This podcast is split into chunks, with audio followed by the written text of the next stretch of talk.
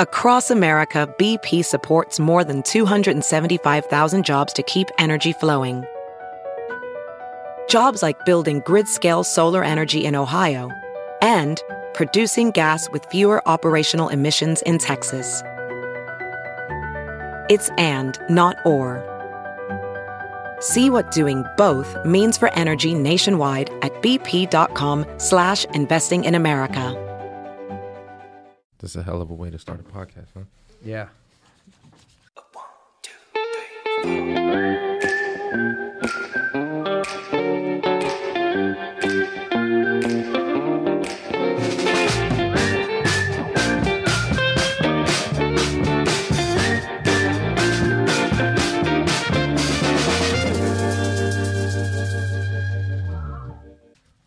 I guess we might as well just go right into it. He's already touching it. Today's episode is brought to you by Blumaan. Everyone always asks me, "Hey, uh, Schmo, what kind of product do you use for your hair to get it to stick all to the side?" I use Blumaan. I love their stuff, and they have a discovery kit right here for all five of their types: the Monarch, the Hybrid, the Cavalier, Original, and the Fifth Sample. What you just use right there, Kevin, is their Send Volume Cream. When your hair is a little damp after the shower, you put it on, add some volume, let it dry, and then you put the product, one of these in there. But that's good stuff. Uh, I love using the fist sample. It's uh, it sticks and holds very well. All the different types of clays and the different finishes. Check them out. Use the promo code SHMO. Get 10% off. Blumaan.com. And uh, make sure you check out the quiz too. They have an online quiz. You take that, we'll provide that link as well, where you could kind of see what you can test out based off of your hair type. There it is. Blumaan.com. All right. Yeah. All we right. off to a good start. We're off to I'm gonna go good train start. after this. So uh, Oh, nice. you know, I figured that'll keep my hair together and that that's the thing when you try and maintain good hair and then you grappling and rubbing up against people, sweating and shit, like that's hard. Yes, it is. process. And without further ado, welcome back to the Schmo Zone podcast, episode 89. I'm Dave Schmulenson, aka the Schmo. My co-host is, Helen E with Helen E Sports. And one of the most electrifying men in mixed martial arts. He was a hot free agent for a hot second. He's Kevin Lee. Yes, sir. Appreciate y'all having me. Can can we address the elephant in the room Please. that you're using your regular voice right now? Okay. That's fine. For, for a lot of people, that's uh, I'm I- pretty I sure that's strange with shook. them. You know, I'm shook. I, I was expecting the schmo the schmo game, you know, but this is your regular, just David voice. That's true. I, I now that I think about it, I've, I don't know if I've ever really used this voice that much around you. No, no. I mean, once the cameras like flip off, then you you you got a like incredible ability ability to just like switch it, and then it's like, oh, okay, yeah, okay, he's not schmo anymore. But now all day schmo. I appreciate it. I don't really think about it that much, but uh, thanks for putting that into perspective. And I guess that is an elephant in the room. Yeah. So, what do you think though of David? Because they are kind of different people, right? they- they're different, but I, I see. I can appreciate both sides of it. I can appreciate the small side of just like being a bigger than life type of personality. I feel like I've done that too, like a while, a while, and then you kind of like find the middle ground in there somewhere, you know, between being just t- totally normal to being like larger than life. So uh, when you when you like the larger than life, like I think the first time we met was in Atlanta. It was before Atlanta. I was actually going to bring all of this up, The and I'm glad conference. you are. Uh, Yeah, the press we we trained, or we trained, Yeah. but we did the Schmo versus the Pro that day in Atlanta Yeah. at that press conference. But I remember we met. I think it was at the UFC uh, headquarters. They did Mm-hmm. some sort of like mingle, some sort of function. It was. Did uh, we? I interviewed you then. It was. Uh, I don't remember exactly. So many is hard to remember. It was 2018. I know it was 2018. And I'm trying to remember what it was around, but it was way before UFC 236. It was the first time I interviewed you, and it was the first time I did the schmoac around you. And I have such a huge appreciation of you. I've loved, even before I got mainstream into covering this sport, like Hmm.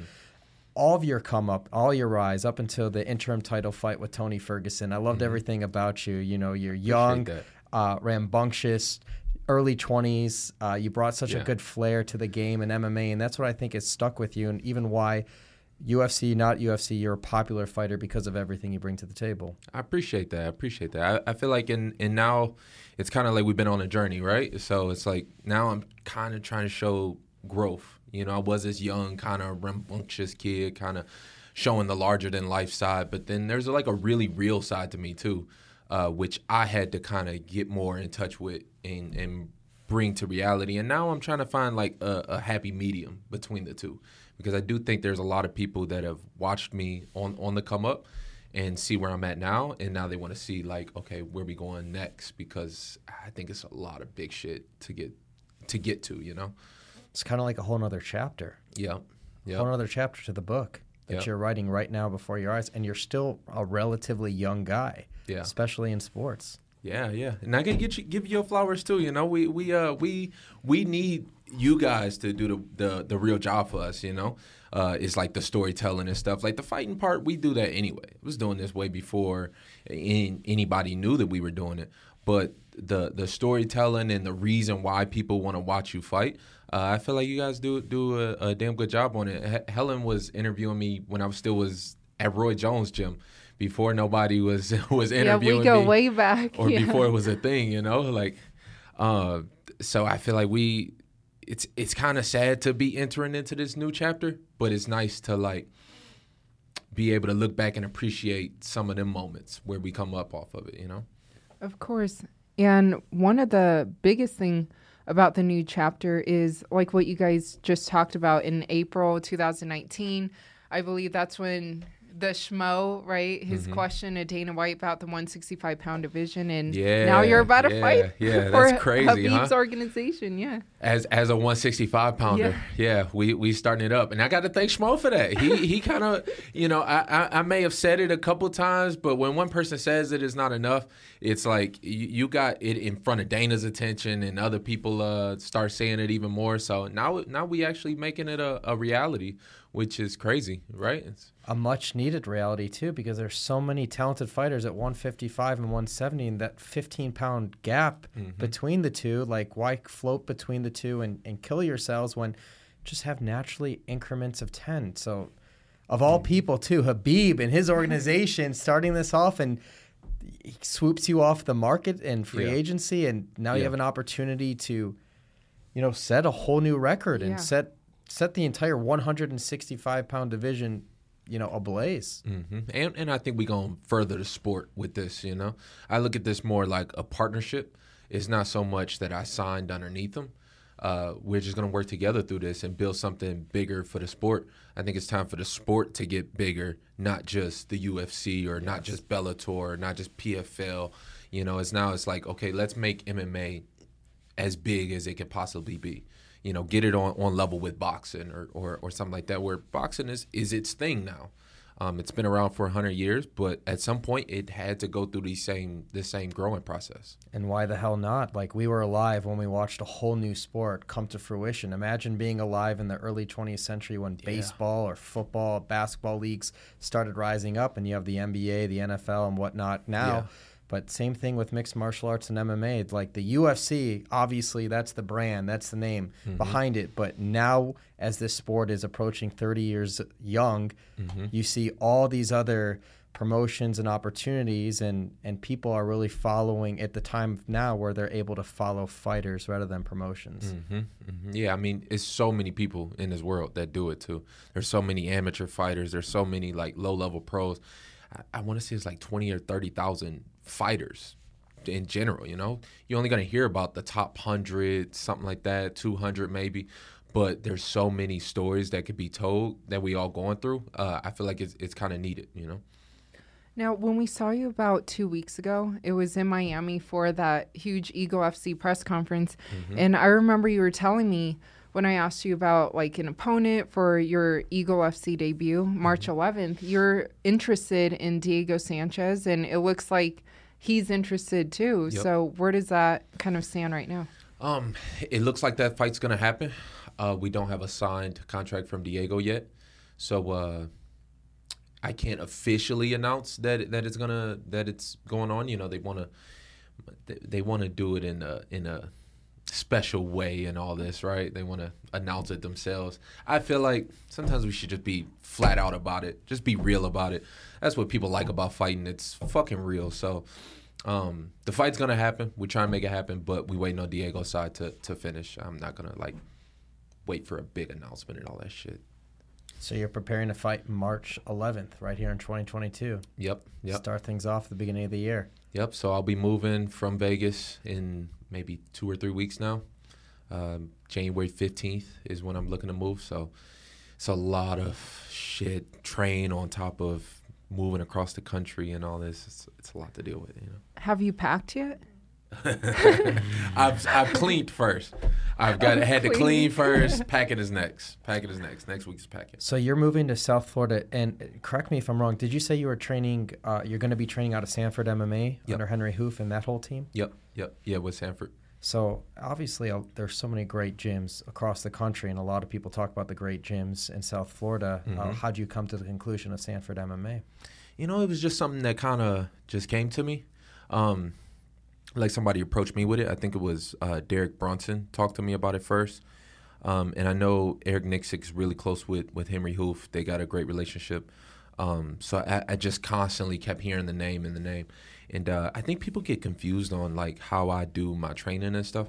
Um, I, I'm kind of just like a maverick. I kind of this this is just the way I, I am. I I love martial arts because it's everywhere, right? So I kind of just like training and traveling and, and finding different people that I stick with and stick to.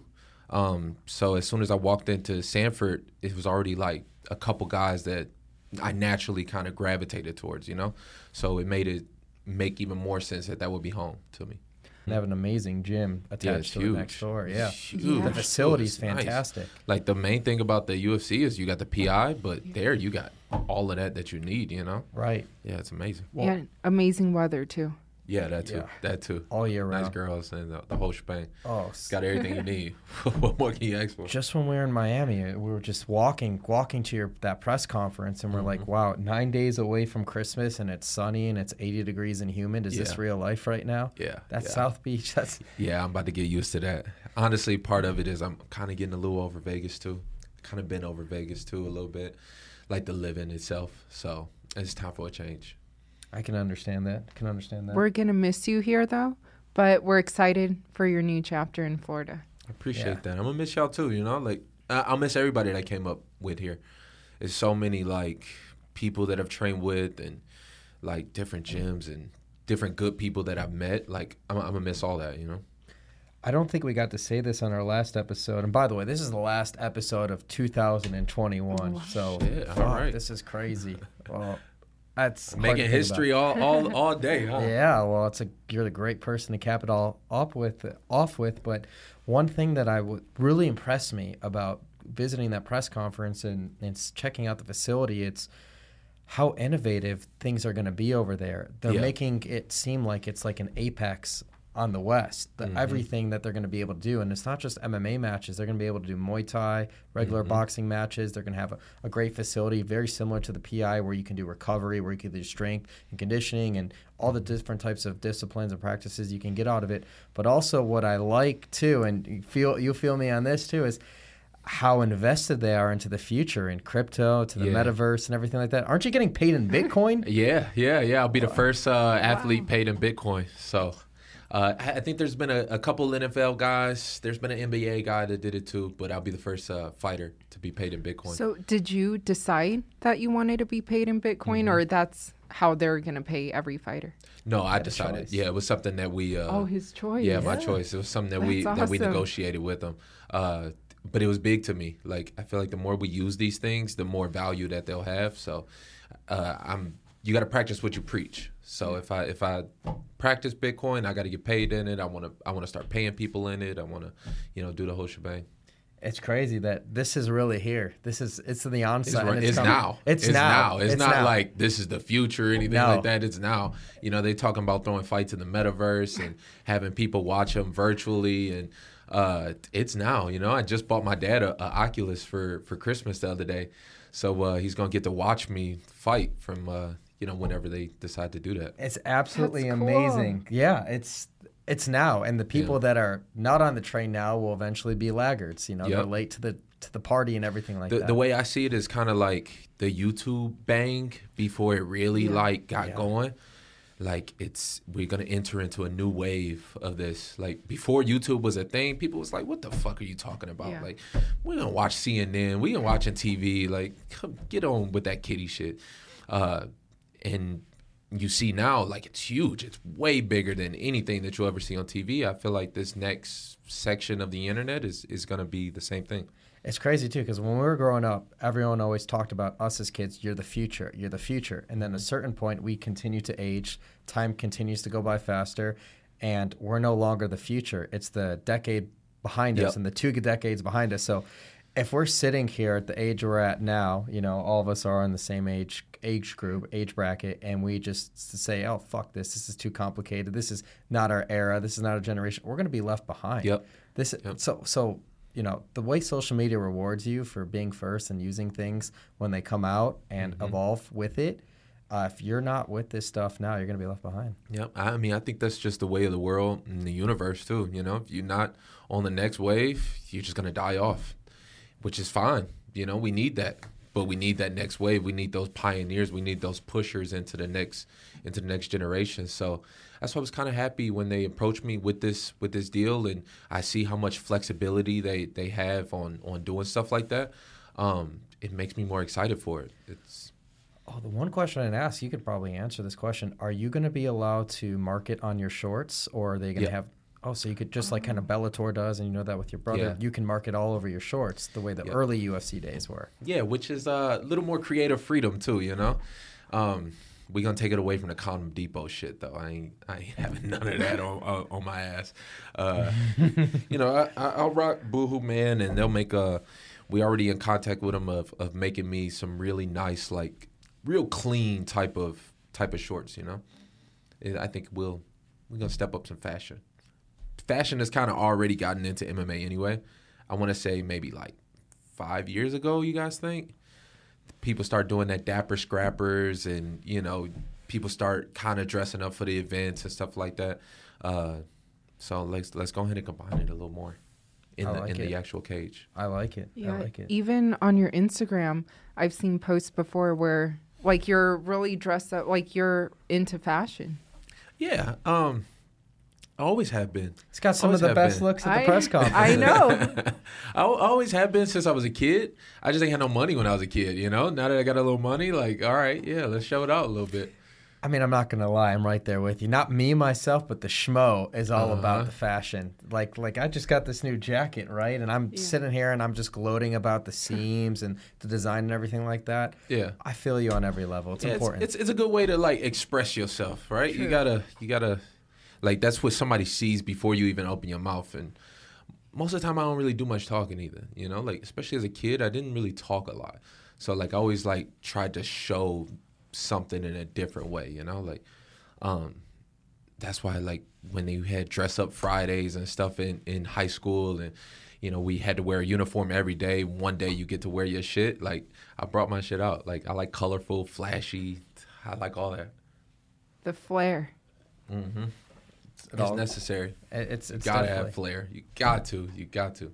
It separates you. It's what Yeah. sells too. I mean, personality and performance, I think, are big indicators of getting Mm-hmm. that fan base, especially in your shoes. And, and it makes people remember you too. You know, like I didn't even remember the first interview that you said we did, but I damn sure remember that second one when we were uh, in Atlanta, and it was I think it was the glasses that I remember the most. And, and I want to say the glasses is what I remember about uh, Usman too. The first time I met him. First time I met him, we were in Scotland, and we were uh, guest fighters doing. You know, I didn't remember, remember who was on the card. I think Gunnar Nelson was maybe. Um, but nobody knew who he was. I didn't know who he was. And then he walked through the hotel with like these these uh, see-through glasses, uh, kind of aviator style. And I was like, oh, I, I noticed him like right away, you know. Uh, and then that kind of image stuck in my head. And then he fought a couple times. Then he fought RDA. And then that's when I was like, oh, okay, no, the dude can really fight. But the first thing I always remembered about him was the glasses. And now he's number one pound for pound. Crazy, crazy, right? And Yeah. a lot of people debate, right? Like, is it Usman or GSP for the welterweight? Greatest welterweight. Yeah. I don't like that people do that though. It's GSP all the way for one. Let's just let's just get that out there. GSP hands down. I don't even think it's possible to to to for him to beat it. Um, How come it's not possible? For unless he him to- goes up to 205 and fights Jon Jones. If he beats Jon Jones, then I'm saying okay. He. But what if he, he goes to 185 and gets a 185 belt? George did that. Yes, he did. Yeah, against Bisping. That's true. He did that first. So if just because you do it too, don't mean you're better than me all of a sudden. I already did that. If, now, if you go 205, you you fight Jon Jones, you fight Jan Blachowicz, you fight uh, Adesanya or something. All right, now we can talk. But before that, I hate that people. What about that. the people that argued the level of competition that George faced and Usman faced, both as they're obviously they come up in the reign in the welterweight division? But the the the com- the level is always going to gain. You know, his level is gaining too. I I just think the new generation is a little bit better than the last generation. So we can't compare these. It's it's like it's it's very hard to compare them. You know, uh, you just got to look at his level and see his accomplishments and what he did. And I feel like it, it kind of shits on the person every time somebody says, "Oh, this is the new greatest of all time." Oh, he beat him out. Like, well, fuck, y'all said I was the greatest. Like, this was like last week, you know, and all of a sudden, like, it, I, I ain't shit. So, I, I, I hate that people kind of do that. It's kind of like when people compare NBA players, right? Right. From different From decades. different eras and yeah. athleticism. But no, you bring up such a great point though too, because the sport's so young. Even the people that were mm-hmm. first coming up in the sport, they didn't have like MMA gyms. They went to a boxing gym. They went to a jiu-jitsu gym. Mm-hmm. You know, wrestling. Now everything can be together. Uh, People are coming up and like, oh, I want to be an MMA fighter. So they're training specific disciplines of the sport at a younger age that they normally wouldn't do. Um, so no, These from- guys are getting good. Like Yeah. the, the young kids are fucking good now. Like that's what keeps me motivated still now. Like no matter how good I think I am, I'll go with like a like somebody who's on the come up, like a 21, 22 year old, and he'll he'll even do one move that that I've never imagined before, or like I just didn't think was possible. And it's like, oh fuck, this this level's about to get crazy. Like I better stay on my p's and q's. Somebody gonna beat my ass one day. Well, someone that's getting a lot of buzz, Hamzat Chimaev. Mm. What do you think about him? I, I think he's just getting a lot of buzz. uh, I'm not. People see him beat Li Jingliang, and all of a sudden he's like the new, the new god or something. But I've been in the gyms with both these guys, so he's all right. But he's all right, you know. He's not. He's not doing nothing that's like crazy or anything. Honestly, doesn't doesn't really impress me too much. He's just aggressive than a motherfucker. Well, on the note of a Hamzat, if you look at like some of the people that are really getting pushed behind them, some of the big names, he's one of mm-hmm. them. Yep. Paddy Pimblett's another name. Yeah, Paddy's getting pushed. Sugar Sean O'Malley's getting a big push right now. When do you think that the push they're getting? Why do you think that is? Why do you think goes behind the push that they're getting right now, and if it's warranted or not? The the Cosmont push, I think, is uh, to kind of make up for the gap that Khabib had. Um, I think if they feel like he can get bigger than Khabib, that they may be able to uh, kind of play with Khabib's ego a little bit. Um, as humble as Khabib want to say he is, he's got an ego too. So I think if somebody is to is to be looked at as above him in his own community, then maybe he might make that comeback, and then they'll make a whole lot of money off of him. I think that's probably the push that of why Cos uh, Kazmat. I mean, and he's he's exciting too. He he talks some shit. He he he does his thing. He he put on a great performance that last fight. Um, and then I got to tip my hat to Sean O'Malley. Like he he knows how to come up. He did it the right way. Honestly, I wish I would have uh, took a couple page or two out of his book and had that uh, had that ability to kind of pick and choose my fights and and um, and put on great performances like that. He did, he doing it the right way. He wants strikers. He's been getting strikers, and he's showing his striking ability against these strikers. Yeah, I- I'm not mad at him for it. I'm a little jealous. I ain't gonna lie. I'm a little jealous. He doesn't have to fight jiu-jitsu black belts and then and then the next fight fight a world class striker and then fight a world champion kickboxer and then fight a wrestler and he don't have to do that. So I'm a little jealous, but I tip my hat to him for doing that though. what you did to Gregor Gillespie in MSG, the the wrestler, Mm-hmm. and then that head kick knockout, like Heard around the that around was- the world. I mean, everyone was there. President Trump was at that fight and everything like that. Yeah. Everyone knows that was the best finish of that fight card. I mean, was that the Nate Diaz BMF uh, Yep. Masvidal 244. Masvidal. Masvidal fight too? Like, Mm-hmm. I mean, So now my, my, my goal is to keep taking over Masvidal's town. You know, I'm uh I'm uh making a little headway up in there. yeah, no, oh, he's so in that's Miami. the plan. And then, uh, and I'm a competitor. and then Paddy Pimblett, I guess Cage Warriors champion, Conor McGregor, like kind of, You know, honestly, I don't know too much about Paddy. okay. I don't know too much about him. I just hear his name a lot. Uh, I saw the one fight, um, but I don't know too much about him. Like his back, what he doing, or anything. Is it because of Conor and all that? Is he? W- Well, first let let's start this. Is he from Liverpool or something? Liverpool. Okay, all right. So he's from the UK. So I guess he's not from Ireland, but Mm. like that region, close enough. well, it's I think Ian Garry, who also trains at Sanford. I think Yeah. he's the one that's Oh, so In there's reference Ian to the Gary. He's a Conor McGregor. middleweight. Um, that's yeah. welterweight. or welterweight. One Yeah. sub. Yep. okay, okay. Welterweight Ian Garry. Yeah. He, he Just uh, made his UFC, UFC debut. debut. At Oh, actually okay. Madison Square Garden. Yeah. Oh shit. Okay. All This right. Most recent card. Um, he's there as well. Um, but uh, no, I think too the way he's been winning Mm-hmm. in Cage Warriors, I, you could argue is probably even just as popular, if not more popular than Conor McGregor, where Mm. he's been over there, and because he's probably that way because Conor McGregor was right. what he so was. Big. Yeah, I mean, he he put on a damn good, exciting fight. Like he he's exciting. He's it seemed like he was willing to hang his chin out there Oh, yeah. in order to to to win. So I think they'll always push a guy like that. If you if you're willing to go out there and and really put your health on the line and and really get knocked out, then they'll uh they'll they'll they'll give behind and give a a, a good push. It's a little short sighted. You know, you your body just can't handle that. It can't keep up with that pace for too long. Um, so I think that's why they give such a big push in the beginning to kind of get their money's worth before you're, you're before they throw you in the trash. I don't mean to shit on the UFC like that, but hey, that's the reality. That's what it is. You know, I gave my, I had a lot of fights with them. I gave a lot of blood. I damn near gave a tooth. Yeah. Oh. One of these pussies didn't knock it out yet though, but It's like, oh, it yeah, is it's- wobbling. It's broken. Yeah.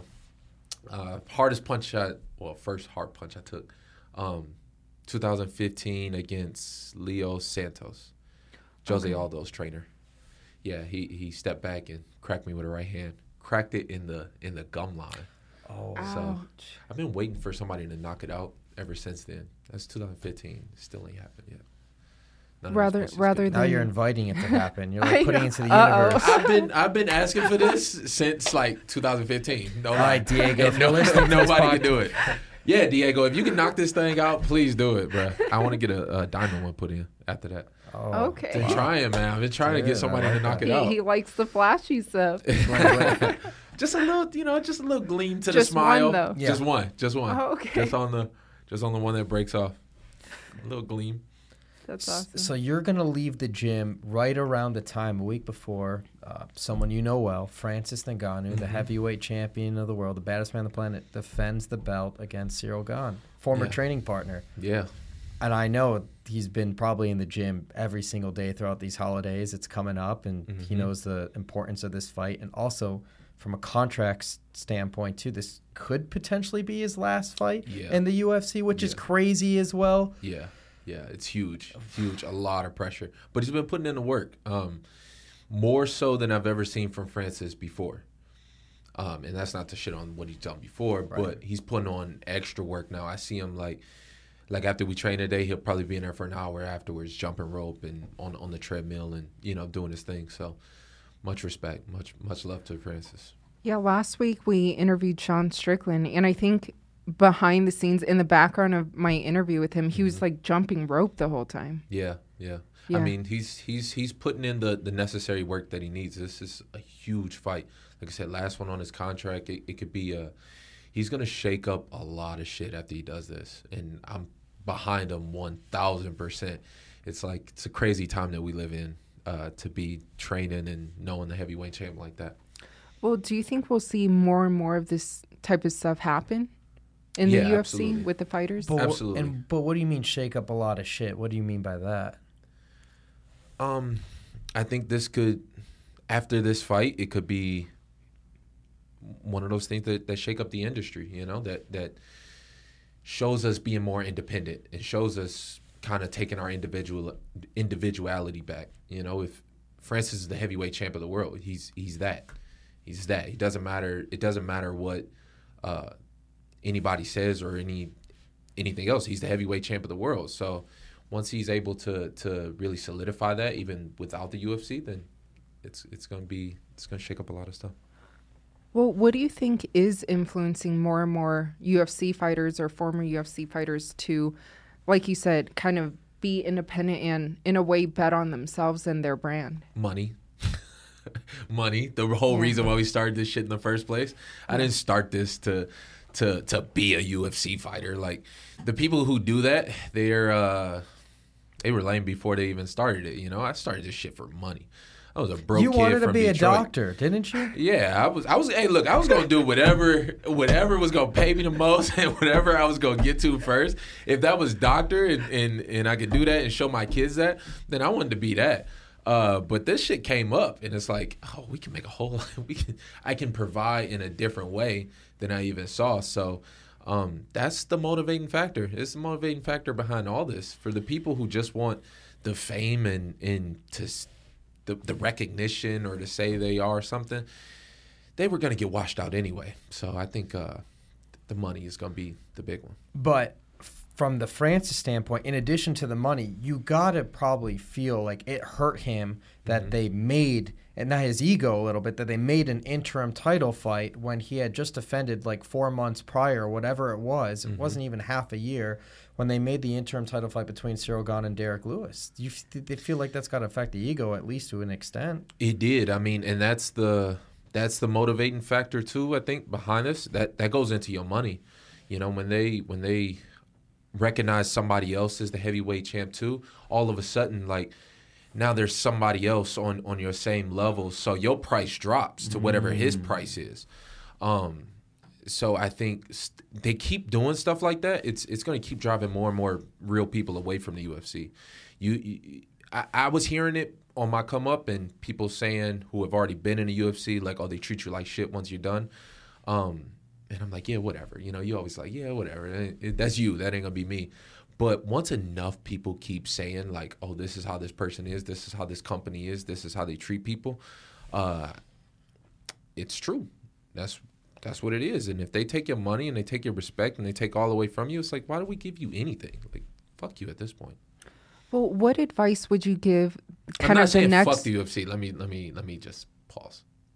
All right, go ahead. I'm sorry. I'm sorry. All right. no worries. What advice would you give the next generation of MMA fighters or young kids who do want to pursue this and, in a way, follow in your footsteps? The biggest advice I could give is don't lose sight of the biggest goal, the bigger goal, and don't let uh, too many people influence you along that way. I think we all have our separate journeys, and we all uh, can get there in, in many ways. And you're always gonna have, especially as you get more people looking at you. Everybody's got their own opinions and they got their own uh, ways of doing things that they want to influence on you. And some of those people have bigger influence than you want them to have. So it's more important to to stay focused on what got you there from the beginning. Um, and once you do, like just don't get lost in the sauce, you know. Just don't get lost in the in the bullshit behind it. That's deep, man.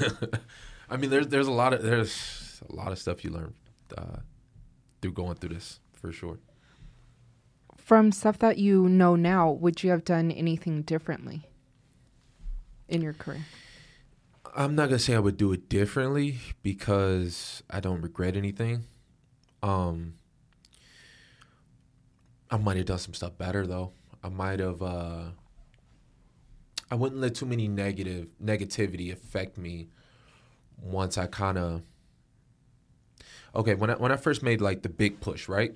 when when you see me like do the the the Michael Chiesa thing and, and the whole shebang. I don't know. I didn't know that that was gonna happen. No regrets with that, by the way. No regrets. No regrets. No, no, no, no regrets. But even afterwards, you know, the calling out Tony Ferguson and, and getting that fight way too soon, um, way before I was supposed to get that fight, But that's what made me a fan of you too, by the way.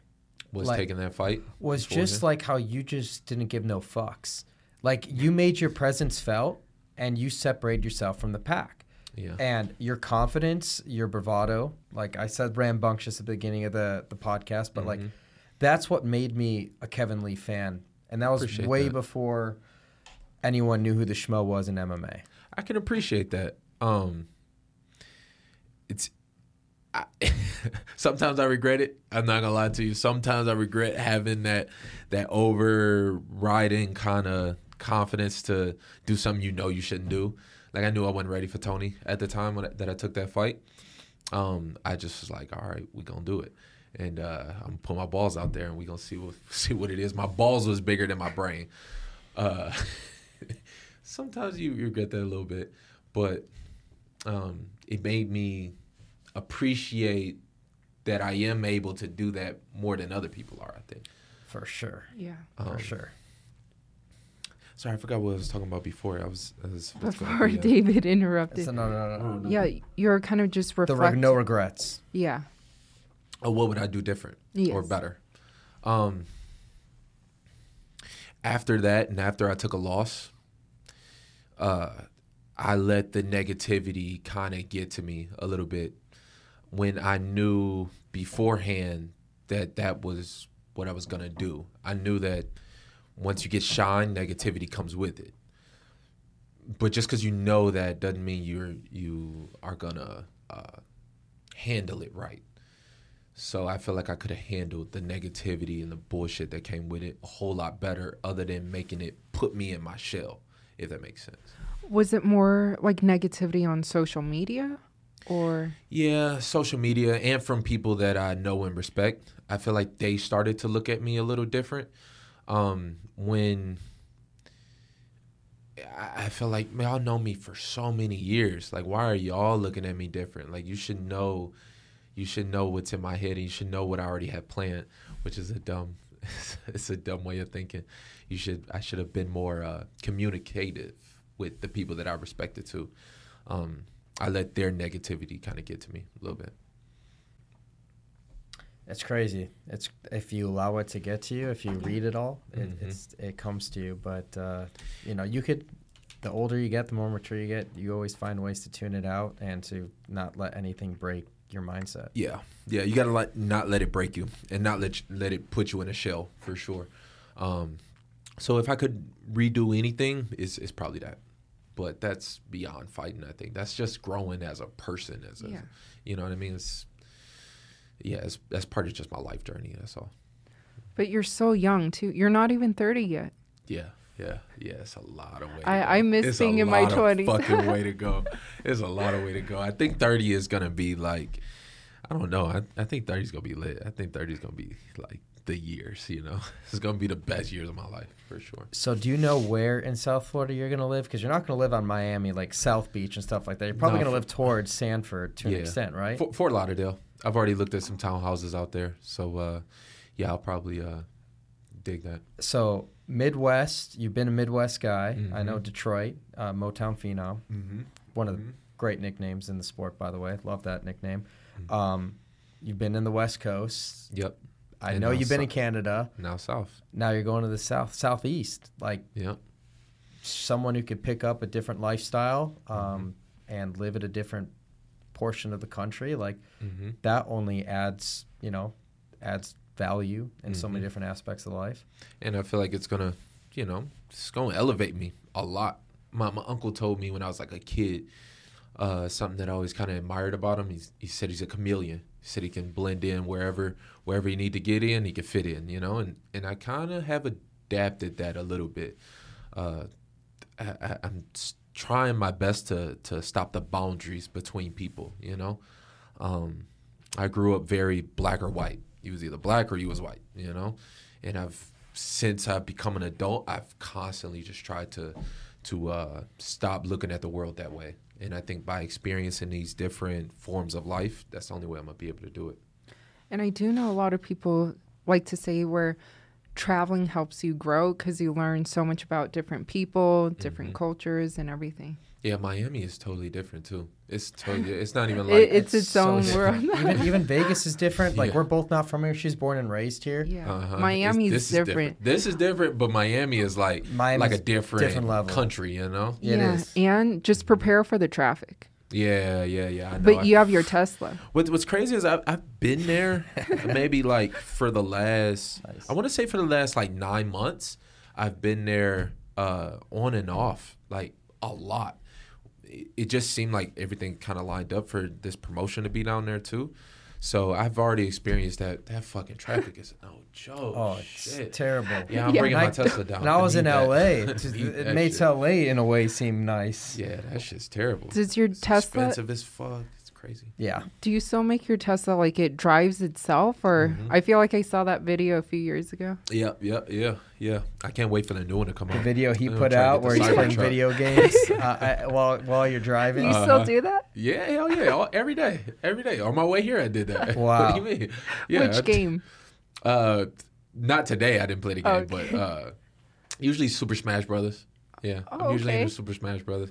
Um, I, I'm not gonna go far. I can't wait till they release like some AR goggles. I think Apple's making some next year, so you can play the game while you while you drive. You play you played Some shit, I Smash as a kid. Did you play Mario crazy. Kart? Yeah, yeah, a little bit, a little bit. I like Mario The Kart more than classic, yeah. Smash. Really, Mario Yeah. Kart more than Smash? Yeah. Well, because in Mario know. Kart, I would do battles more than I would do races, and Block Fort Okay. is like a nostalgic level for anyone out there Okay. listening knows about Mario Kart and Block Fort. Yeah, I, I, I don't know Block Fort, but I, I fuck with Mario Kart. I, All right. I, I fuck figured you Mario would. Kart heavy, you I know. fuck- I figured you but would. but over Smash, I don't know, bro. We we gonna debate on that. Uh, but okay, fine. But going back to what you were saying about being a chameleon, like, and just going with it, it's almost like you have to take yourself out of the equation, your background and everything like that. Just try to blend in as a chameleon to observe what the hell's in front of you and what's going on. Mm-hmm. To me, that's just the learning process right there. That's the entertaining part. Is just Mm-hmm. learning. Oh, it's like that, huh? Okay, I see. And then you figure out different ways to entertain people Hundred too. You know, Hundred percent. the great thing about fighting is it's a universal language. Mm-hmm. We don't have to say nothing. You know, we just go out there and anybody can understand it, right? Uh, maybe not the ground game, and it, take, it takes a while.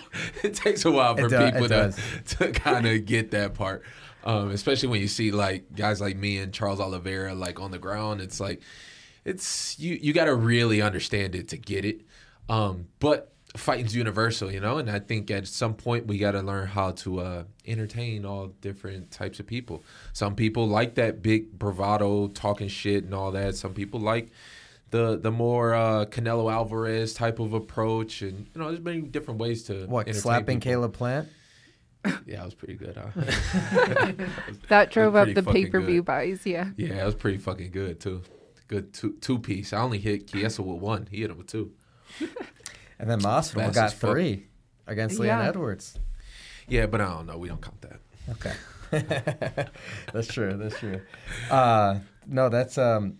You brought up his name too, Oliveira. I feel like him fighting you is what, you know, put him on this map to being in that conversation to have the interim Yeah. uh, fight at least at that time for the interim, or not Type, the uh, interim. no, he- he it's fought, uh, vacant. vacant. Vacant. Yeah. Yep. After, after me, he fought Tony. Um, I knew he was gonna smash Tony too. His level is just way too above on the ground. And then, uh, yeah, then fought for the vacant title. Yeah. Yeah, he's uh. There's a lot of things surrounding that fight. I, I want that fight back, but we'll we'll see. We'll make that happen in the future at some point. I got I got to prove I'm the best at at 65 first, and then at some point maybe we'll make that fight. What would you have done differently? To prepare for that fight, Yeah. uh, it took more time.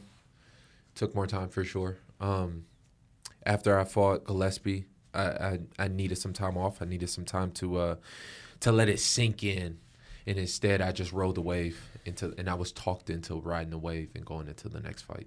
Okay, so then back up to the fight for Gillespie because that's where arguably you look the best anyone's ever seen you. so that. what did you do for that fight and that made it like you have to take time off after that fight? Where you mentally felt like you want to take time off, but you rode the wave and listened to those people to Mm-hmm. go for it further.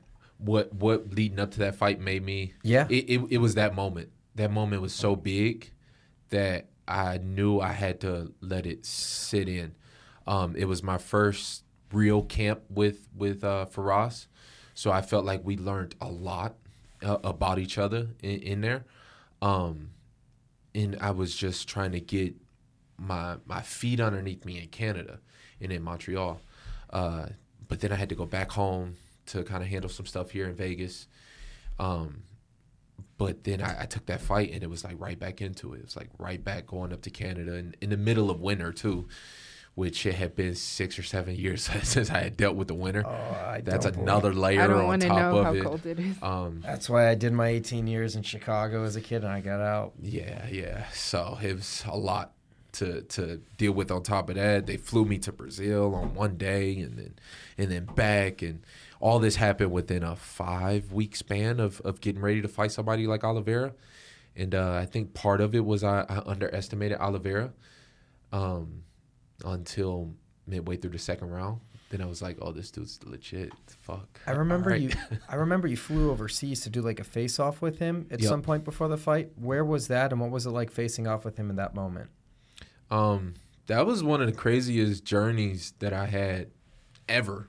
Like, it was a two day trip, 40 hours of flying, but because of the time difference, it took place in like a day. I, was, I flew there on a Monday and I was back by Wednesday. Um, and they just, I don't know, it was, it was weird. It was strange. And it was, bef- it was during the whole Corona thing, but we didn't know that it was Corona yet, you know, the general public. Um, What but it- month was that? It, was January. And that was in Brazil. So No, it it was February. I'm sorry. I took the fight in January. That was February. Maybe February 12th, something like that, in Brazil. so the world shut down the month later in March. The Right. you fought. Was it the 14th? Right. A day after my 30th birthday, which it never felt like I turned 30 on March Mm-hmm. 13th night because the world shut down.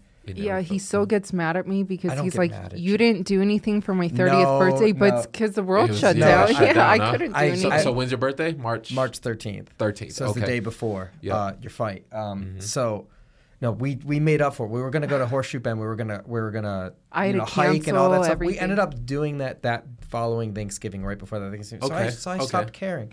She just brings Until it up to then, tease sure. me. She just brings it up to tease me. I feel you.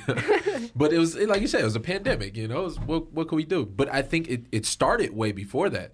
These big companies and all these, uh, you know, the world kind of knew before we knew. I think.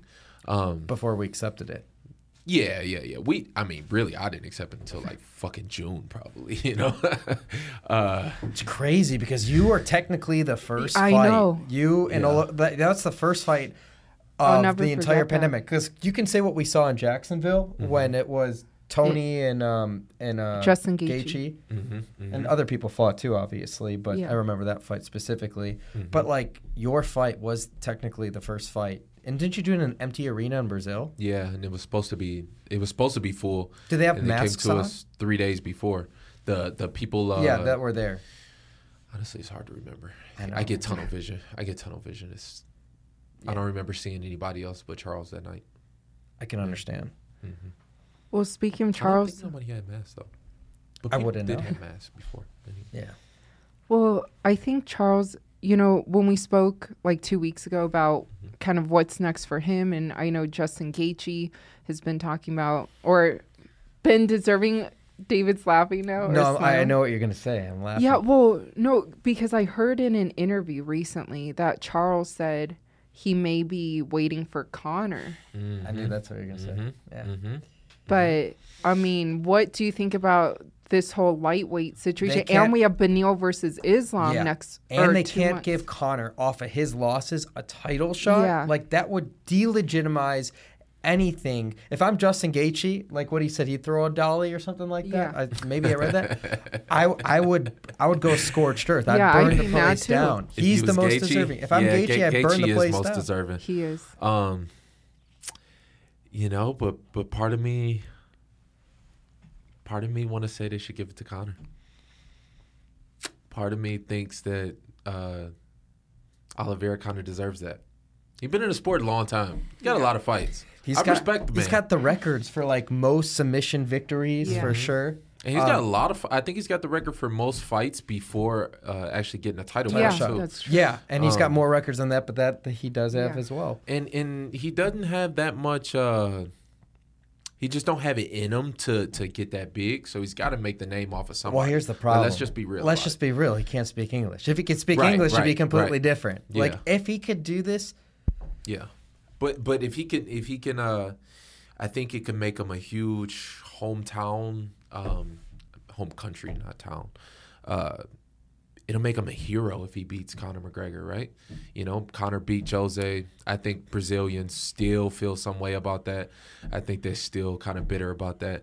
Let's uh let's go ahead and give it to him. And honestly, Conor's not really gonna earn it. You know, Conor's not gonna beat uh Dariush or then my advice to Oliveira, if that's what he really wants to do, get a dictionary or just memorize it. Call out Conor McGregor in English. How how could they say no to that if he says it in English? You know, I'm, I, I guess the way I'm looking at it is from the UFC's perspective, and it's if you want to make the most bang for your buck, which is what the UFC's business model is, then you make you make Charles and and and uh, and Conor happen by in any Brazil, means, by in, any means. in Brazil, for him to have redemption in front of his people. yep. I don't know which city it was. Was it Sao Paulo? Was it uh, the other one? I have no idea. uh, Rio, one of Rio or de- Brazil, de Janeiro? Brasilia, I think is the is the capital. That's where I fought him at. So Okay, maybe yeah, give I, wherever city it was, give him the Do it in a soccer to stadium. rematch. That works too. Oh, do it in a soccer stadium. Go to the so- go to the Nair Soccer Stadium to that arena. Let's do it. They fill it up. Of course. Okay. I think that'll be huge. You know, I think it, it's it's business. It is business, and if they if they uh, really want to get as big as possible, I think they they probably do that. Conor and uh, Conor and Charles, 2022. If not, what do you do? You do you do Charles and, and Gaethje. That's gonna do decent. Charles gonna beat him. Well, Um, if Charles okay, decent. okay, so then why can't Charles fight Gaethje and then after that he fights Conor? If you think Charles is going to be Gaethje, or are you too afraid to risk that? why make Charles do it again? You know, why make him do it again? Those, those these last two fights that he's had, he's put a lot of damage on his body, a lot. He's taken a lot of damage. So uh, why? Who had a better Who had a better opportunity to win that fight against Charles, Chandler or Poirier? Chandler? Yeah, Yeah, yeah, because of what he did in that first round. yeah, yeah. And he just, I don't know, it just seemed um, like Charles got more confidence about him after that fight. Mm. It's gonna be really hard to beat him now. I never seen him celebrate like that after the Chandler I fight. know. hmm That was that was personality. hmm hmm Yeah, you didn't see he's it. got you didn't- He's got it, but you just if he knew English. you think the English thing is gonna is gonna is gonna stop him? Yeah, It's not going to stop him, but it's like it could only help him in this market. Mhm. He'd be a star. You do. You have to be huge in America. You know, so, even Khabib so, so what? Why, Why is. Izzy huge? He's got a great personality and he speaks English. He's not from America. Same thing could be for. I'm not saying same thing because Izzy's his own personality. Izzy's larger than life. I mean, he's getting the rightful roses that he's earned, but like Oliveira could do that if he spoke English. He could, but it's not gonna happen. Let, Probably let's, let's let's be real. Let's be Yeah, it's honest. He's not gonna. If if he wanted to do that, then he would have to move to America and you know what I mean, kind of understand our culture a little bit. Why fix what's I not don't broken? see it. Yeah, Yeah. I don't see it happening. Let I do don't think that's. I don't think that's him as a person. You know, like for me, like I I, I like to always travel, right? I, I like to move and and and kind of blend in. I think he is set in who he is, and that's how he should be. It's cool, you know. Let him. You didn't sign with uh, Khabib's promotion, where would you have signed? Um, one was was was one of them. Um, was it? mm, Honestly, I probably would have went. I would have probably did my own thing. What What does that mean? Probably did my own thing. I would have. I would have started my own promotion. If I if I didn't, that that's the day before I actually did the signing and did that press conference. Uh, we were talking about doing my own thing, but this made more sense once we uh, hammered out some of the finer points of the of the contract. Well, down the line, would you still want to do your own thing? Yeah, at some point. At some point, you know, I think eventually we will become our own promoters, as we should. Um, but that's a whole side to the game that is very complicated, and you got to put in just as much effort on that side as you do to the actual fighting side. So for now, I can be a, a full fledged fighter. You know, I can focus solely on the punches and the kicks and the and the shit like that, um, and leave the promoting to somebody else. But at some point, yeah, why not? It's a good way to put it. Yeah. Um, hey, as we wrap up the year 2021, as we wrap things up at the Schmozone podcast, you're a fantastic guest. Uh, what do you want to leave the world with as lasting thoughts for the year of 2021? The lasting thoughts, year 2021. Going into this new year, I don't know, I just want to embrace like individuality. You know, I think each one of us is so different and so unique in our own paths and our own ways and our own come ups. And like, you are the only one with your story. Like, let's embrace that. Let's get away from bullshit of, of the world and what you're supposed to be and you're supposed to act like this and you're supposed to be like this. Like no, just be you and be uh individual and then it's gonna raise everybody up. You know, I think the more you can just be open and just be free, uh, it'll raise everybody. And hopefully we'll see you with a new tooth soon. right? hopefully, uh, hopefully not, because that means somebody knocked my shit That out. means someone punched him in the face. Yeah, that means somebody knocked but my I shit know how bad he But- want it. yeah, I do. I want it to happen. Or just get a it to happen, dentist to but- pluck it That out. that is a fantastic No. icebreaker. No, I can't have the dentist do it. It's got to be So numb it. somebody's got to knock the shit out. But uh, My dad practiced dentistry for like over 30 years. You'd love hearing that. Yeah, tell him. Uh, ask him. Ask him how. What's the best way? Do they hit it like solid with my mouth open, I'll text or it to you. do they hit the jaw? I'll text it to you. All right, yeah, please. Yeah. I don't know if you want the jaw though. You don't want No. that. No, I don't know. You don't want the chin. Of course not. But I mean, Let's avoid the chin. I'm just saying, how do you knock the tooth out? We'll figure it out. you have to hit me in the nose and it? Remember those old cartoons? You just tie a rope Yeah. to it and someone just leaves. uh, no, that's great. No, but to your point though too, I like the embrace and individuality. Stay true we to all you. live one Yeah. life. We're all adults. No one has the answers. We're all faking it till we make it. Not really faking That's a it. fact. That's a fact. Uh, yeah, That's a fact. You don't Well- figure that out till well, you get older. You create yeah. your own path. You Yep. blaze your own trail. But not everyone can do it. Not everyone is willing to put in the work to do it. But those who are shall be rewarded. That's Fact. a good way to put it.